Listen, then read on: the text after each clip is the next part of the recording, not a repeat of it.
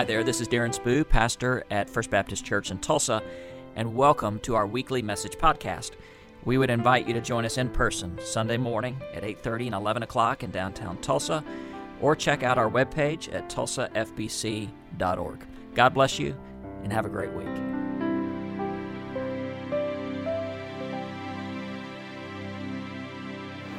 Thanks so much. You may have a seat.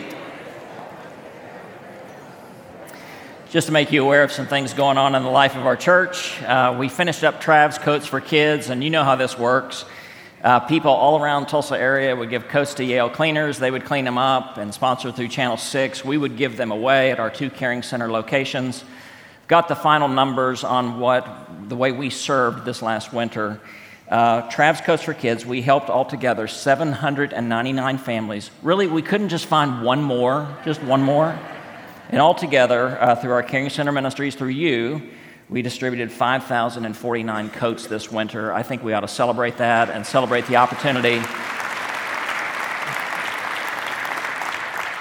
The opportunity that we had to serve and to help people stay warm and also to give the hope of Christ. So, thank you if you volunteered for that. And, and if you know people, you encounter people who still need coats, they are still available through the Caring Center. Even though Trav's Coats has ended, we still have more coats available.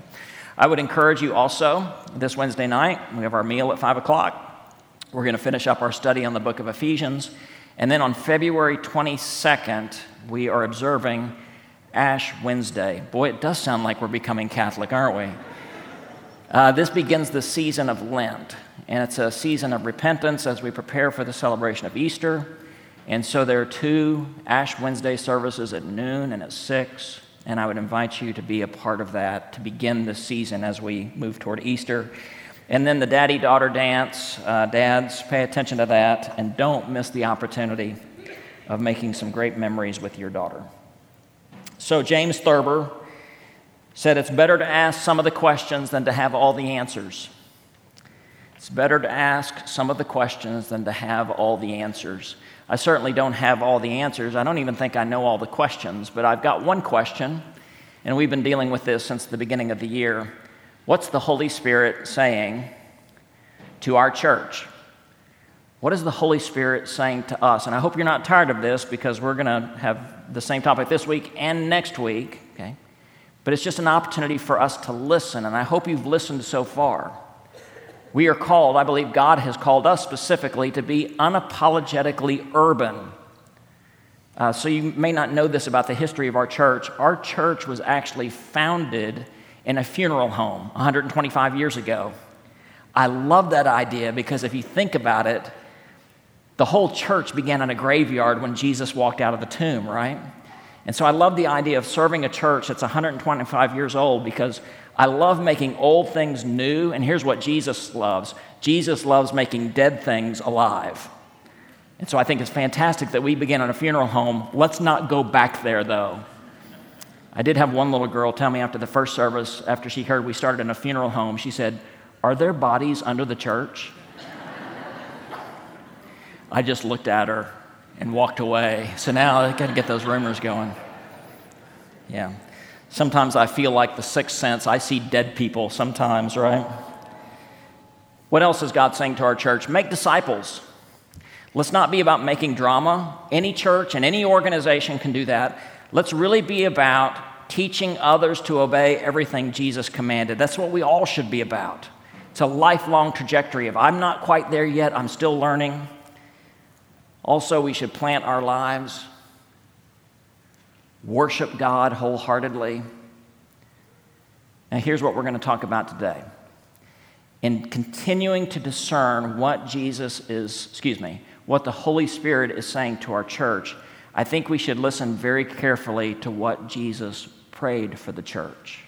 Let me say that again. If we want to discern what the Holy Spirit is saying to our church, we should listen to what Jesus prayed for the church.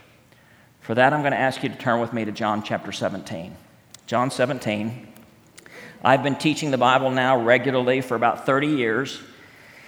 And it's odd because I almost feel like I have a relationship with the scripture now. Because so many times I'll turn to a passage of scripture and memories will be triggered. So whenever I come to John 17, I go back to my second year here as pastor. There was a big community Thanksgiving service that year.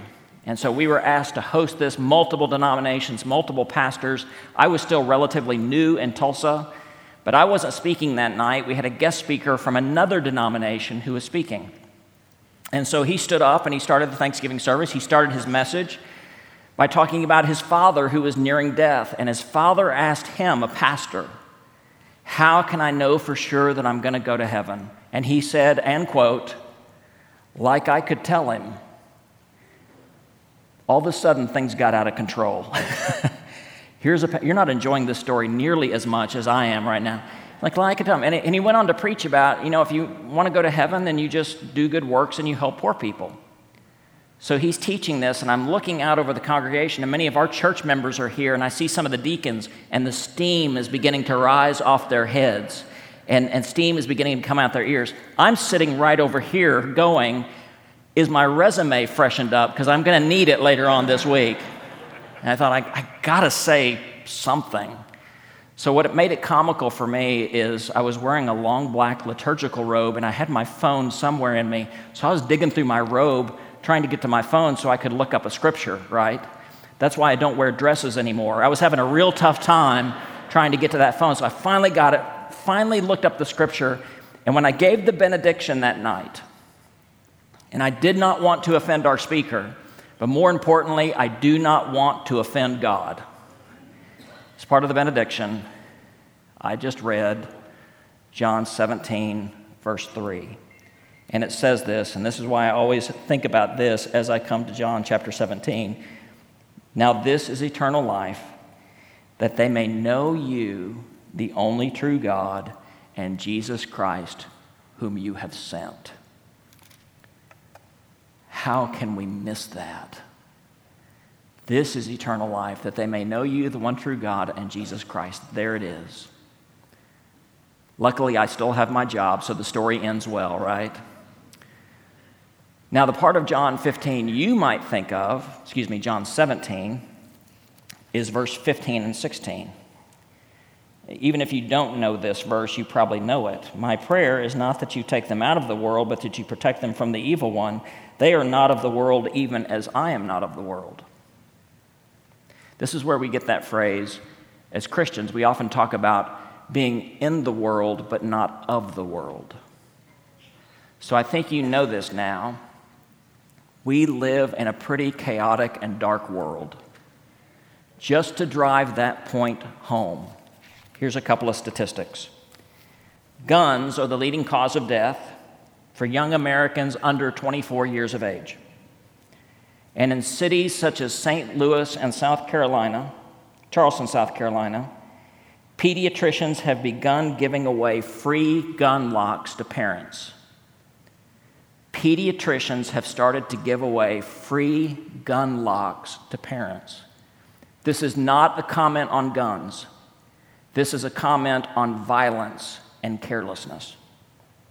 In 2021, 34% of women who were murdered were murdered by an intimate partner.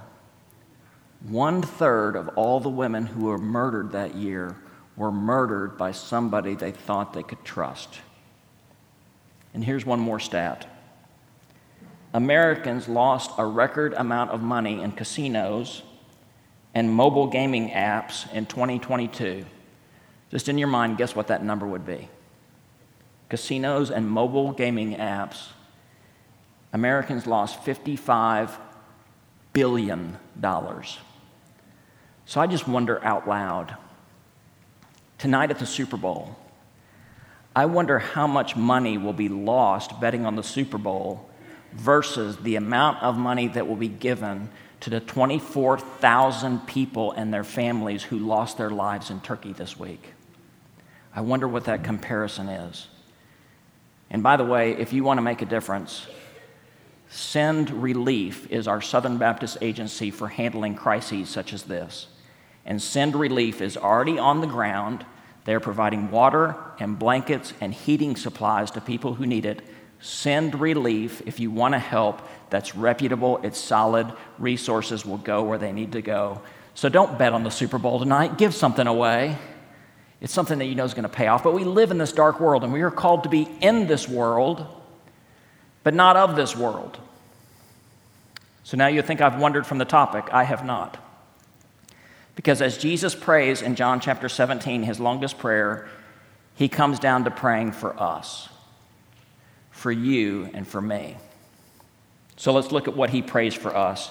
And in what he prays, I think we'll hear what the Holy Spirit is saying to the church. Verse 20 of John 17 My prayer is not for them alone, not for his disciples who are sitting around the table with him.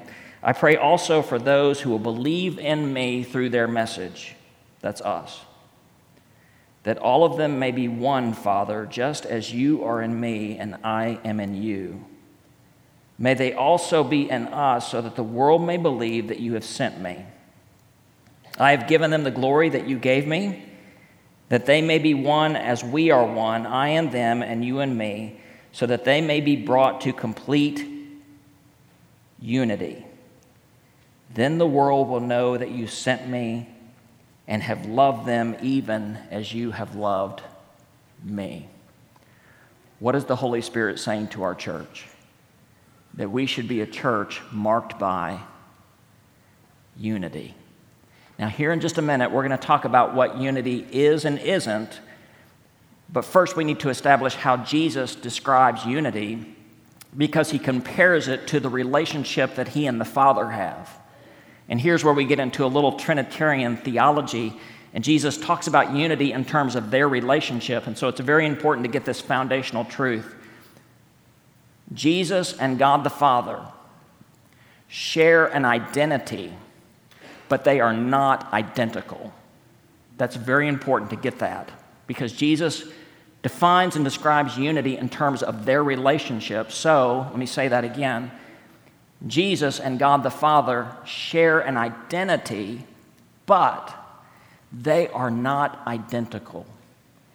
So now let's take that and let's bring that over to how we look at unity as a church. And by the way, this morning, we're not really talking about you individually, we're talking about us collectively, and this is important, okay? So here's what unity is not unity is not uniformity. Unity is not, we all have to believe and think exactly the same things. That's the cultural myth that many times we buy into and we bring over into church that I can only be friends with and I can only have contact with, and I should only be connected in social media with people who believe exactly the way I do. Good luck finding that, by the way. The church is not to be marked by uniformity, it is to be marked by unity. Okay? So that means that there are some people here that are very affluent, and there are some people here who are barely scratching by and making a living. When you walk in these doors, that doesn't make a difference. There are some people here that vote Republican. There are some people here that vote Democrat. There are some people here who are registered as independent. But when you walk in these doors, that's not the main thing. There are some people here who are pro vaccine. There are some people who are anti vaccine. There are some people who are still wearing masks. There are some of you who have never worn masks. That's not the main deal when we walk into this room. There are some of you who have big views on alcohol or women in leadership or patriotism all that is fine and good, but that's not the main thing when we come in these doors. Are you with me so far? The one area of uniformity that I think we need to address more is I look around this room and most of us are white. I don't say that to shame anybody, but oftentimes people look at me and say, I wish our church were more racially diverse. Well, don't look at me for that. That's something all of us have to be a part of. And I'm not trying to make anyone feel awkward or anyone feel out of place, but we're rather homogenous in that area. And we really need to work on that. I think it's good that we acknowledge that. So, what unity is not, unity is not uniformity. We don't have to look and be and believe exactly the same things. Now, there are some basics that we believe about our faith. So, what, what is unity if it's not uniformity? Unity is allegiance. That we share a common allegiance to Jesus Christ. That's the bottom line. And I'm going to state this as clearly as I can. If there is any issue that distracts us from that allegiance, then that issue has become an idol in our hearts. If there's any issue that distracts or displaces that allegiance to Jesus, then that issue has become an idol that we have begun to worship instead of Jesus himself. So, one of my favorite stories, and I still look back and I can't believe this happened, but I promise you it happened exactly the way I'm about to tell it. Several years ago, our family was traveling Europe. And my daughter at the time was 11 years old, and we'd been gone for quite some time on trains, planes, automobiles. Yes, I just quoted the movie title. And she was becoming increasingly anxious about flying on a plane. And this idea of flying from England back to the United States over the pond began to loom large in her mind. And she became more and more unsettled every time she thought about that flight home. Well, one day we're on the London Tube, and this very distinguished English gentleman steps on board. And standing there holding the pole, my, my kids were taught to be polite. My daughter stood up and invited this man to take her seat, which, which he did. And he looked at my daughter and thanked her, and we started a conversation. And he said to her, I'm the most interesting person you will ever meet in your life. Don't know where this is going, but we've got 10 more stops. We're about to find out. And he said, I'm one of the few people to survive a major airline disaster. No, no, no, no, no, no, no, no, no. I'm saying, please don't, please don't do this. And he goes, My family was on vacation in South America and our plane flew right into the side of a mountain. I go, Dude, you're killing me here. Everybody in my family was killed. I go, What are you doing to me? He goes, But you know what I learned through that experience? He said, My family was killed. I grew up an orphan. You know what I learned? And he looked right in my daughter's face. He said, I learned that God will always take care of you. And then he got up he walked off the subway and walked out of our lives. And I told my daughter then, I said, if you've ever heard God speak to you, it was right there. Now, here's kind of the part B of that story.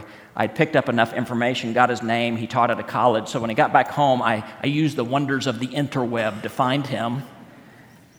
I found him, I sent him an email, I thanked him, I kind of gave him the backstory because he had no idea. And at the end, I said, P.S., I've got to know, are you a follower of Jesus? Because it sure comes across like you are. And when he emailed back, he said, Absolutely, I'm a follower of Jesus, but I knew it before he even answered. Do you see, here's two people. We grew up on different continents. Some would off, offer that him being from England and me being from Texas, we speak different languages. And y'all would be correct. we don't know each other, but there's a common allegiance that we have in Christ, and we serve and we encourage one another. You know what? That's a beautiful picture of what the church should be for one another. And it doesn't have to be on a subway, it doesn't have to be on the tube, it can just be as we go through life. So now I'm very cautious whenever somebody brings up an idea, an agenda, an issue, and they'll say something like this Well, this is the way we need to do it, and if other people don't like it, they can just leave the church. And God forgive me, I've thought that a time or two. And I think I've even said it. If that is our attitude about anything, then we are working opposite of the very thing Jesus prayed here in John chapter 17. If any issue or agenda displaces our allegiance to Christ, that has become an idol. And I would want the Holy Spirit to kind of work on your hearts right now to say, what is that? Now, some of you are wondering, is there something going on in my church that I don't know about? That Darren is talking about this? No. I mean, we're not any crazier than normal right now, right? But it's so much easier to talk about these things when times are good rather than try to address them when times are bad. Jesus calls us to a common allegiance in Him. Just as He and the Father share an identity, but they are not identical, so we do not have uniformity, but we can have unity over our common allegiance to Christ. So now here's what empowers that. Okay, it's not unity is not just a good idea. Here's where the fuel for that comes from. Verse 24. Father, I want those you have given me to be with me where I am, to see my glory, the glory you have given me because you loved me before the creation of the world. What fuels our unity is God's glory, Jesus' glory. Whenever you see that word, it's a word that means the sum total of everything God is. And here's the idea that we become so enthralled with who God is that we remember that all these petty issues are just that petty issues.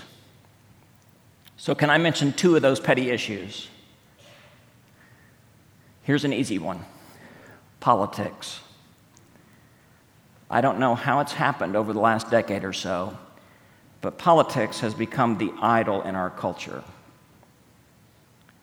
Why in the world would we give up our birthright of knowing the King of the universe and having the King of the universe in our hearts and worshiping Him as the King of all? Why would we give up that birthright for the poor political porridge of politics in America. Why would we give that up? We're talking about the king. We should not worry about who's the next person in office. And I know there have been relationships that have been fractured, even in this church and even with you. Listen, if you've broken a relationship over politics, you need to repent and you need to go get right with that person. Because political leanings cannot be a substitute for our personal relationships. So I would even go so far as to say this in your community groups, don't talk about politics. Don't invite political leaders to your community groups. Well, I mean, you can invite them to your community groups, right? But not if they're running for office. Don't, don't make that the part of what we're doing. Don't talk about this in the hallways or the cafes. It's not why we're here. We are here to worship Christ. I wonder right now what you're thinking because you're really still and you're really quiet right now. Awesome. Okay, thank you. I've got. Let's keep the focus here. That's where the focus ought to be, okay? So, there's that issue. Here's another issue that often causes divisiveness. And I don't have a word for it. I would just call it the yeah yang that goes on in a church. People yeah yeah. You know what I'm talking about? Okay, so, so let me give you an example. Let's say I say something in a sermon you don't like. And by the way, people will say, Boy, I bet you get a bunch of emails about things people don't like. I really don't. And here's why because over 23 years that I've been here, if somebody sends me a, a negative email, my next phone call is going to be to that person and say, When can we sit down and have coffee? And people don't like that very much, right? Here's the deal you can almost always work things out face to face. It will not get better if you handle it digitally. But let's say that I do say something that you don't like in a sermon. You need to think two things. First of all, you need to think that maybe I'm wrong and offer me a little grace. Instead of complaining, just offer grace. Here's the second possibility the second possibility is you may be wrong, in which case I give you a little grace. But you know where the truth probably lies? It's probably in this that we're both a little right and a little wrong, and we need to give each other some grace. You see, we've bought into the cultural idea that if somebody says something I don't like, I complain. No, as followers of Jesus, with a common allegiance to Christ, and a common identity, we give each other grace. Isn't that the kind of church you want? Okay. Then be that kind of church. Okay. Again, nothing wrong is going on. I'm just shooting straight with you. And I believe this is what the Holy Spirit is saying to our church. So here's the walkaway applications. If I were to just give a couple of punchy points, this is that. First of all, love the church love the church. I say that because it's become trendy and catchy the last couple of years to say, well, I love Jesus, I just can't stand the church. I want you to think about that. One of the prevailing metaphors in the Bible for the church is the bride of Christ. So, could you imagine going to your best friend and saying, I love you, but I hate your wife? I guarantee you, you will not be friends. Because in a good marriage, and Christ is married to the church, the two are one. You cannot separate the two. In fact, Charles Spurgeon said this He said, Unless I leave off loving Jesus Christ, I cannot cease loving those who love him. I know that's a lot of words. Unless I leave off loving Christ, I cannot cease loving those who love him. Love the church. You know what? It's filled with a lot of quirky people, isn't it? Isn't it? Yes. You know that there are so many different kind of apples. If you were to eat one apple every day, it would take you 20 years to eat every different kind of species of apple. I'm saying that to say y'all are some weird apples in this room. Okay. We all are, but that's the enduring quality. Love the church. Second thing I would tell you to do is protect the church. If you're a member of this church, if you're a part of this church, it's not my job to put out all the fires. It's all of our jobs to guard the unity of the church. Um, there's a pastor in New York that some of you are familiar with, Jim Cymbala. Whenever he presents new members in front of the church, he'll line them up all across the front and he'll give them a charge. And so you're not all new members, but I'm going to give you the charge today. I'm going to give you the badge, and you're going to be Barney Fife. I'm going to give you the bullet. You ready? Put it in your pocket. He'll say something like this, and so I say it to you. If you hear anyone speak an unkind word about an usher, a choir member, a member of our staff, another member of the church, without that person being present, you have the authority to stop them mid sentence and say, Hold on, that's not God's solution to the problem. If someone has hurt you, go directly to them, resolve it. If, that's fa- if that fails, let's get a pastor involved. We'll bring you together to have the hurt rectified and to pray that things will be set right. I now deputize you to go and do the same. Protect the church. And the final thing I would say is this be the church. Just be the church. Love the church, protect the church, just, just be the church. I, try to end the message with something real clear and simple. I'm going to do that in just a moment, but right now I'm going to give you something really confusing. You ready? Here it is Henri Nouwen, my favorite Catholic priest of all time. Yes, we're back to being Catholics again. Gosh, he's been dead 25 years. I've read him extensively. I never came across this quote until this week. He says this It's easier to be in the world and not of the world than it is to be in the church but not of the church. Yeah, that's the way I felt about it too. I go, I have no idea what that means. I have to turn it over a little bit. It's easier to be in the world, but not of the world, and to deal with all those pressures than to be in the church, but not of the church, and just play pretend with their Christianity. In other words, it's easier to live a life of all the hassles of being countercultural as a Christian than it is to be a hypocrite. So don't be a hypocrite. Be the church. All the word church is, is it's plural for disciple. Be the church. So a friend of mine tells a story. Sophomore in high school, he goes into a football locker room for the first time. He's on the football team. He sees all the seniors, they're bigger, they're taller. He hears the clanking lockers, the hiss of the showers, all the towels, and the smell of liniment oil and sweat. He loves it. Then his first football coach comes in. Former Marine, head, neck, all were one. And he comes in and he slams the clipboard down. He says, If you're going to survive on this team, you need to know the three D's dedication, desire, and discipline.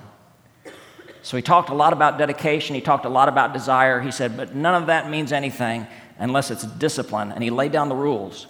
If you're on this team, you will not party late, you will not smoke, you will not drink. That was his first year. That first year, new team, new coach, they won their first three games, and then a group of seniors went out and got drunk after their third victory. The coach had a decision, and he's telling all of this to my friend who's a first year football player. He has a decision. He kicks all the seniors off the team, and they lose every game for the rest of the season. But when they came back the next season, he had a group of sophomores and juniors who had had some experience, and they went undefeated that next season. What I love about that coach is this that he would rather lose with a bunch of winners than to win with a bunch of losers. And what I really love about it is he meant what he said. Jesus means what he prays here. He expects us not to be uniform, but to us, for us to have a common allegiance to Him, and everything else is secondary as a result. And here's something that I didn't realize until I was preaching this in the first service. And it dawned on me at this point. It's what I love about God's Word. It always has more. We love it when Jesus answers our prayers. We pray something and Jesus gives what we ask. You see this? We get the privilege of answering Jesus' prayer. He prayed for unity, and you and I can answer that right here, right now, with our lives. What's the Holy Spirit saying to our church? Be unified.